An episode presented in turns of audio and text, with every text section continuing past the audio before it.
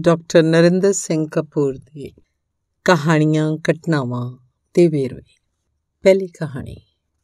ਵਿਆਹ ਤੋਂ ਕਈ ਵਰੇ ਮਗਰੋਂ ਪਤਨੀ ਨੂੰ ਖਿਆਲ ਆਇਆ ਕਿ ਜੇ ਮੈਂ ਆਪਣੇ ਪਤੀ ਨੂੰ ਛੱਡ ਜਾਵਾਂ, ਤਾਂ ਕਿਵੇਂ ਮਹਿਸੂਸ ਕਰੇਗਾ? ਉਹਨੇ ਇੱਕ ਕਾਗਜ਼ ਤੇ ਲਿਖਿਆ, ਤੁਹਾਡੇ ਨਾਲ ਰਹਿ ਰਹਿ ਕੇ ਅੱਕ ਗਈ ਹਾਂ ਹੁਣ ਮੈਂ ਹੋਰ ਨਹੀਂ ਰਹਿ ਸਕਦੀ। ਇਸ ਲਈ ਛੱਡ ਕੇ ਜਾ ਰਹੀ ਹਾਂ। ਇਹ ਕਾਗਜ਼ ਪਤੀ ਦੇ ਮੇਜ਼ ਤੇ ਰੱਖ ਕੇ ਉਹ ਆਪ ਡਬਲ ਬੈੱਡ ਥੱਲੇ ਲੁਕ ਗਈ। ਪਤੀ ਆਇਆ ਪੜਿਆ ਇੱਧਰ ਉੱਧਰ ਵੇਖਿਆ। ਫਿਰ ਸੀਟੀ ਵਜਾ ਕੇ ਨੱਚਣ ਲੱਗ ਪਿਆ। ਫੋਨ ਤੇ ਕਿਸੇ ਸ਼ੀਲਾ ਨੂੰ ਕਿਹਾ, ਅੱਜ ਮੈਂ ਮੁਕਤ ਹੋ ਗਿਆ। ਉਹਨੂੰ ਆਪੇ ਪਤਾ ਲੱਗ ਗਿਆ ਕਿ ਉਹ ਮੇਰੇ ਲਾਇਕ ਨਹੀਂ। ਇਸ ਮੁਕਤੀ ਦਾ ਜਸ਼ਨ ਮਨਾਉਣ ਲਈ ਤੂੰ ਸਾਹਮਣੇ ਵਾਲੇ ਪਾਰਕ 'ਚ ਆ ਜਾ। ਉਹਨੇ ਪਤਨੀ ਵਾਲੇ ਕਾਗਜ਼ ਤੇ ਕੁਝ ਲਿਖਿਆ ਤੇ ਕਾਗਜ਼ ਰੱਖ ਕੇ ਬਾਹਰ ਚਲਾ ਗਿਆ। ਪਤਨੀ ਭਰੀਆਂ ਅੱਖਾਂ ਨਾਲ ਥੱਲੋਂ ਬਾਹਰ ਨਿਕਲੀ। ਕੰਬਦੇ ਹੱਥਾਂ ਨਾਲ ਕਾਗਜ਼ ਫੜਿਆ, ਲਿਖਿਆ ਸੀ, ਤੇਰੇ ਪੈਰ ਬੈੱਡ ਥੱਲੋਂ ਦਿਸ ਰਹੇ ਹਨ। ਤੂੰ ਚਾਹ ਬਣਾ। ਮੈਂ ਪਾਰਕ ਦੇ ਪਾਰ ਮੋٹے ਹਲਵਾਈ ਤੋਂ ਸਮੋਸੇ ਤੇ ਜਲੇਬੀਆਂ ਲੈ ਆਵਾਂ। ਮੇਰੀ ਜ਼ਿੰਦਗੀ ਦੀਆਂ ਸਾਰੀਆਂ ਖੁਸ਼ੀਆਂ ਤੇਰੀ ਹੋਣ ਕਰਕੇ ਹਨ। ਅੱਧੀਆਂ ਤੈਨੂੰ ਨਾਰਾਜ਼ ਕਰਨ ਵਿੱਚ ਹਨ, ਅੱਧੀਆਂ ਤੈਨੂੰ ਮਨਾਉਣ ਕਰਕੇ ਹਨ। ਅਗਲੀ ਕਹਾਣੀ। ਉਹ ਬਾਜ਼ਾਰ ਚੋਂ ਕਾਰ ਤੇ ਲੰਘ ਰਹੀ ਸੀ। ਇੱਕ ਰੇੜੀ ਤੇ ਅਧਖੜ ਉਮਰ ਦਾ ਗਰੀਬ ਵਿਅਕਤੀ ਕੇਲੇ ਵੇਚ ਰਿਹਾ ਸੀ। ਪੁੱਛਿਆ ਕੇਲਿਆਂ ਦਾ ਭਾਅ ਕੀ ਸੀ? 5 ਰੁਪਏ ਦਾ ਇੱਕ ਕੇਲਾ। 5 ਰੁਪਏ ਦੇ 6 ਦੇਵੇਂ ਤਾਂ ਮੈਂ ਲਵਾਂਗੀ। ਰੇੜੀ ਵਾਲੇ ਨੇ ਮਜਬੂਰੀ ਵਾਲੇ ਸ਼ਬਦਾਂ ਨਾਲ ਕਿਹਾ, ਲੈ ਲਓ, ਅੱਜ ਕੋਈ ਗਾਹਕ ਹੀ ਨਹੀਂ ਆਇਆ। 5 ਰੁਪਏ ਦੇ 6 ਕੇਲੇ ਲੈ ਕੇ ਉਹਨੂੰ ਜੇਤੂ ਹੋਣ ਦਾ ਅਹਿਸਾਸ ਹੋ ਰਿਹਾ ਸੀ। ਅੱਜ ਉਹ ਆਪਣੀਆਂ ਸਹੇਲੀਆਂ ਨਾਲ ਇੱਕ ਹੋਟਲ 'ਚ ਚਾਹ ਪੀਣ ਜਾ ਰਹੀ ਸੀ। 1400 ਰੁਪਏ ਦਾ ਬਿੱਲ ਸੀ 1500 ਦਿੱਤੇ।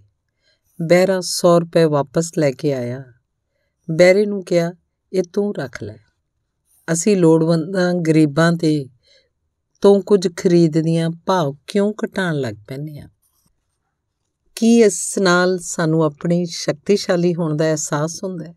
ਅਸੀਂ ਉਹਨਾਂ ਨਾਲ ਹੀ ਮਿਹਰਬਾਨ ਕਿਉਂ ਹੁੰਨੇ ਆ ਜਿਨ੍ਹਾਂ ਨੂੰ ਸਾਡੀ ਮਿਹਰਬਾਨੀ ਦੀ ਲੋੜ ਨਹੀਂ ਹੁੰਦੀ?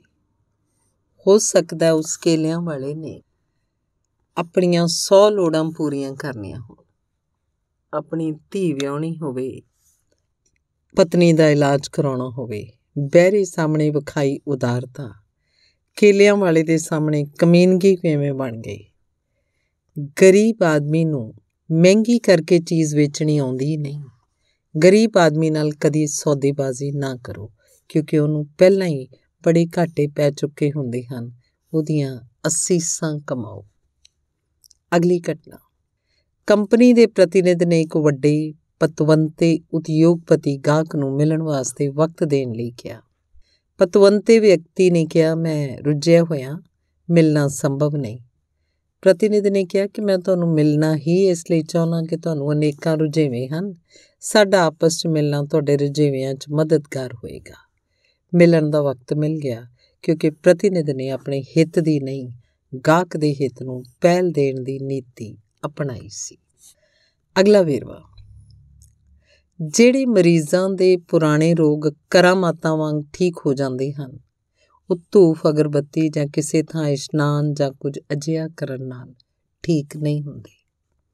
ਉਹ ਇਸ ਵਿਸ਼ਵਾਸ ਨਾਲ ਠੀਕ ਹੋ ਜਾਂਦੇ ਹਨ ਕਿ ਹੁਣ ਮੈਨੂੰ ਠੀਕ ਹੋਣ ਦੀ ਲੋੜ ਹੈ, ਠੀਕ ਹੋ ਕੇ ਮੈਂ ਇਹ ਤੇ ਉਹ ਕੰਮ ਕਰਨਾ ਹੈ। ਉਹਨਾਂ ਦਾ ਉਸਾਰੂ ਮਨ ਉਹਨਾਂ ਨੂੰ ਠੀਕ ਕਰਦਾ ਹੈ। ਅਗਲਾ ਵੇਰਵਾ। ਸਮਾਜ ਦੀ ਸ਼ਕਤੀ ਮਨੁੱਖ ਨੂੰ ਵਿਸ਼ੇਸ਼ ਢੰਗ ਨਾਲ ਵਿਹਾਰ ਕਰਨ ਲਈ ਮਜਬੂਰ ਕਰਦੀ ਹੈ।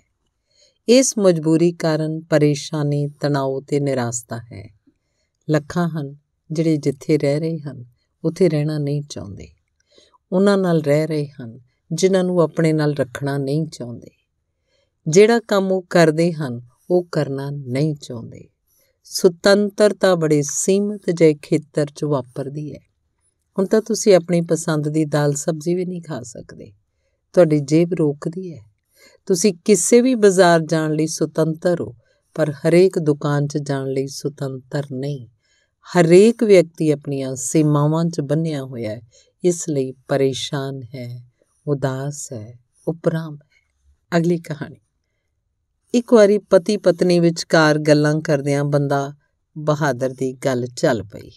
ਅਜਿਹੀ ਗੱਲਬਾਤ 'ਚ ਸਹਿਬਜ਼ਾਦਿਆਂ ਦੀ ਸ਼ਹੀਦੀ ਦੀਆਂ ਗੱਲਾਂ ਹੋਣੀਆਂ ਹੀ ਸਨ। ਪਤੀ ਕਹਿ ਰਿਹਾ ਸੀ, ਬਦਲਾ ਲੈਣ ਲਈ ਬੰਦਾ ਸਿੰਘ ਬਹਾਦਰ ਪੰਜਾਬ ਵਿੱਚ ਹਨੇਰੀ ਵਾਂਗ ਝੁੱਲਿਆ। ਪਤੀ ਦੀ ਆਵਾਜ਼ 'ਚ ਜੋਸ਼ ਸੀ। ਜੋ ਅੜਿਆ ਸੋ ਝੜਿਆ। ਸਰਹੰਦ ਦੀ ਤਾਂ ਉਹਨੇ ਇੱਟ ਨਾਲ ਇੱਟ ਖੜਕਾਤੀ। ਜ਼ਾਲਮ ਸ਼ਹਿਰ ਦੀਆਂ ਤਾਂ ਨੀਹਾਂ ਤੱਕ ਉਖਾੜ ਦਿੱਤੀਆਂ। ਜੋ ਬੱਚਾ ਵੱਡਾ ਸਾਹਮਣੇ ਆਇਆ ਉੱਤੇ ਤੇਗ ਕਰ ਦਿੱਤਾ। ਪਤੀ ਦਾ ਜੋਸ਼ੀਲਾ ਬਿਆਨ ਜਾਰੀ ਸੀ। ਸੁਣ ਰਹੀ ਪਤਨੀ ਗੰਭੀਰ ਹੋ ਗਈ। ਉਹਦੇ ਚਿਹਰੇ ਦਾ ਰੰਗ ਕਪਾਹ ਵਰਗਾ ਹੋ ਗਿਆ।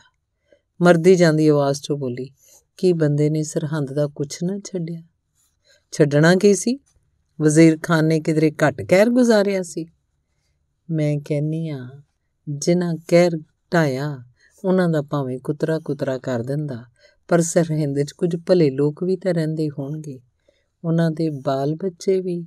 ਹਾਂ। ਨੇਜ਼ਿਆਂ ਦੇ ਟੰਗੇ ਗਏ। ਜਦੋਂ ਤੇਗ ਤਲਵਾਰ ਚੱਲਦੀ ਹੈ ਤਾਂ ਪੁੱਛਣ ਦੀ ਵੇਲ ਨਹੀਂ ਹੁੰਦੀ ਕਿ ਅਗਲਾ ਗਾਟਾ ਕਿਸੇ ਭਲੇ ਦਾ ਲਏਗਾ ਕਿ ਕਿਸੇ ਬੁਰੇ ਦਾ ਉਤਰੇਗਾ। ਇਹ ਤਾਂ ਫਿਰ ਬਿਲਕੁਲ ਹੀ ਗਲਤ ਗੱਲ ਹੋਈ। ਇਸ ਤੋਂ ਅੱਗੇ ਪਤਨੀ ਕੋਲ ਕਹਿਣ ਦੀ ਹਿੰਮਤ ਨਹੀਂ ਸੀ। ਉਹਦੀਆਂ ਅੱਖਾਂ 'ਚ ਹੰਝੂ ਤੈਰ ਰਹੇ ਸਨ। ਉਹਦੇ ਹਿਰਦੇ ਵਿਚਲੀ ਮਮਤਾ ਨਿਹੱਕ ਮਾਰੇ ਗਏ ਲੋਕਾਂ ਤੇ ਕੋਹੇ ਗਏ ਬੱਚਿਆਂ ਦੇ ਦਰਦ ਵਿੱਚ ਕੁਰਲਾ ਰਹੀ ਸੀ। ਅਗਲੀ ਕਹਾਣੀ। ਮੋਨਾਲਿਜ਼ਾ ਲਿਓਨਾਰਡੋ ਦਾ ਸਭ ਤੋਂ ਵੱਧ ਚਰਚਿਤ ਚਿੱਤਰ ਹੈ। ਮੋਨਾਲਿਜ਼ਾ ਜਿੰਨਾ ਹੀ ਪ੍ਰਸਿੱਧ ਚਿੱਤਰ ਈਸਾ ਦਾ 13 ਨਾਲ ਅੰਤਲਾ ਭੋਜ ਹੈ। ਇਹਨਾਂ 13 ਚ ਜੁਡਾਸ ਵੀ ਸੀ, ਜਿਹਦੀ ਅਕਿਰਤ ਕਣਤਾ ਤੇ ਮੁਖਬਰੀ ਨੇ ਈਸਾ ਨੂੰ ਸੂਲੀ ਟੰਗਵਾਇਆ ਸੀ, ਜਿਸ ਕਾਰਨ ਈਸਾਈ ਜਗਤ ਵਿੱਚ 13 ਦਾ ਹਿੰਸਾ ਮਨਹੂਸ ਹੈ। ਲਿਓਨਾਰਡੋ ਨੂੰ ਰਾਜੇ ਵਜੋਂ ਜਾਣੇ ਜਾਂਦੇ ਡਿਊਕ ਨੇ ਇਹ ਚਿੱਤਰ ਤਿਆਰ ਕਰਨ ਲਈ ਕਿਹਾ ਸੀ।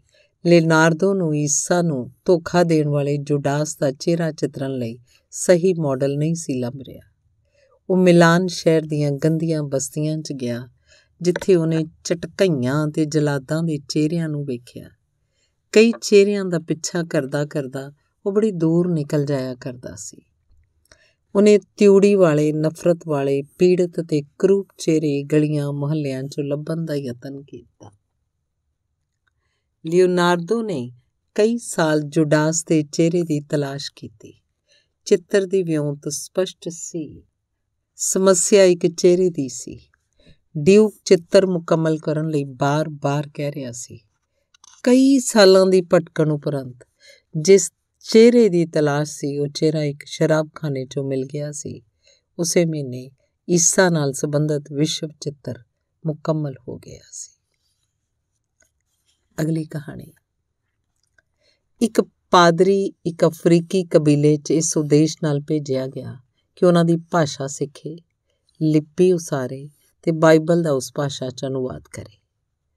ਪਾਦਰੀ ਆਉਣ ਤੋਂ ਪਹਿਲਾਂ ਜਿਨ੍ਹਾਂ ਲੋਕਾਂ ਨੂੰ ਉਹ ਜੱਡ ਤੇ ਜਾਹਲ ਸਮਝਦਾ ਸੀ ਉਹ ਤਾਂ ਬੜੇ ਗੁਣੀ ਗਿਆਨੀ ਪ੍ਰਤੀਤ ਹੋਏ। ਉਹ ਪੰਛੀਆਂ ਦੀਆਂ ਆਵਾਜ਼ਾਂ ਤੋਂ ਮੀਂਹ ਪੈਣ ਦੀ ਸੂਚਨਾ ਪ੍ਰਾਪਤ ਕਰ ਲੈਂਦੇ ਸਨ। ਉਹ ਪੰਛੀਆਂ ਦੀ ਭਾਸ਼ਾ ਸਮਝਦੇ ਸਨ। ਉਹਨਾਂ ਦੀ ਆਪਣੀ ਸੰਚਾਰ ਪ੍ਰਣਾਲੀ ਤੇ ਚਿਕਿਤਸਾ ਵਿਧੀ ਸੀ। ਇੱਕ ਵਾਰੀ ਉਹ ਜੰਗਲ 'ਚੋਂ ਝਾੜੀਆਂ ਕਾਰਨ ਬੜੀ ਮੁਸ਼ਕਲ ਨਾਲ ਲੰਘਿਆ, ਪਰ ਕਬੀਲੇ ਦੇ ਲੋਕ ਦੌੜਦੇ ਲੰਘ ਜਾਂਦੇ ਸਨ, ਜਿਵੇਂ ਝੂਟੇ ਲੈ ਰਹੇ ਹੋਣ। ਕਬੀਲੇ ਦੇ ਲੋਕਾਂ ਨੂੰ ਸਾਰੇ ਪੌਦਿਆਂ ਤੇ ਉਹਨਾਂ ਦੇ ਗੁਣਾ ਦੋਸ਼ਾਂ ਦਾ ਪਤਾ ਸੀ।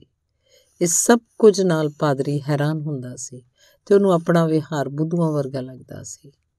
ਕਬੀਲੇ ਦੇ ਜੀਵਨ ਨੂੰ ਪਾਦਰੀ ਨੇ ਨਵੀਆਂ ਅੱਖਾਂ, ਨਵੇਂ ਕੰਨਾਂ, ਨਵੀਂ ਸੋਝੀ ਨਾਲ ਜਾਣਨਾ ਆਰੰਭ ਕੀਤਾ।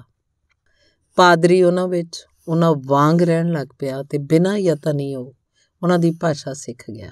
ਉਹ ਜਾਣ ਗਿਆ ਕਿ ਕੁਦਰਤ ਨਾਲ ਇੱਕ ਸੁਰ ਸੌਖਾ ਸੁਖਾਲਾ ਜੀਵਨ ਜਿਉਣ ਵਾਲੇ ਇਹਨਾਂ ਲੋਕਾਂ ਤੇ ਬਾਈਬਲ ਤੇ ਈਸਾਈ ਧਰਮ ਠੋਸਣ ਨਾਲ ਇਹਨਾਂ ਦਾ ਜੀਵਨ ਲੀ ਤੋਂ ਉਤਰ ਜਾਏਗਾ। ਇਹਨਾਂ ਸਾਰੇ ਕਾਰਨਾਂ ਕਰਕੇ ਪਾਦਰੀ ਦਾ ਈਸਾਈ ਧਰਮ 'ਚ ਆਪਣਾ ਵਿਸ਼ਵਾਸ ਡੋਲ ਗਿਆ। ਪਾਦਰੀ ਨੇ ਕਬੀਲੇ ਦਾ ਜੀਵਨ ਅੰਦਰੋਂ ਅਪਣਾ ਲਿਆ ਸੀ, ਜਿਸ ਕਾਰਨ ਉਹਨੂੰ ਗਿਰਜਿਆਂ ਵਿੱਚ ਦਿੱਤੇ ਜਾਂਦੇ ਵਿਖਿਆਨ ਖੋਖਲੇ ਤੇ ਈਸਾਈ ਜੀਵਨ ਜਾਂਚ ਹੀਣੀ ਲੱਗੀ। ਉਹ ਕਬੀਲੇ ਦੀ ਜੀਵਨ ਜਾਂਚ ਤੇ ਸੋਚ ਬਦਲਣ ਆਇਆ ਸੀ, ਪਰ ਉਹਦੀ ਆਪਣੀ ਸੋਚ ਤੇ ਜ਼ਿੰਦਗੀ ਬਦਲ ਗਈ ਸੀ। ਸੰਪੂਰਨ ਕਾਇਆ ਕਲਪ ਵਾਪਰ ਗਿਆ ਸੀ। ਧੰਨਵਾਦ।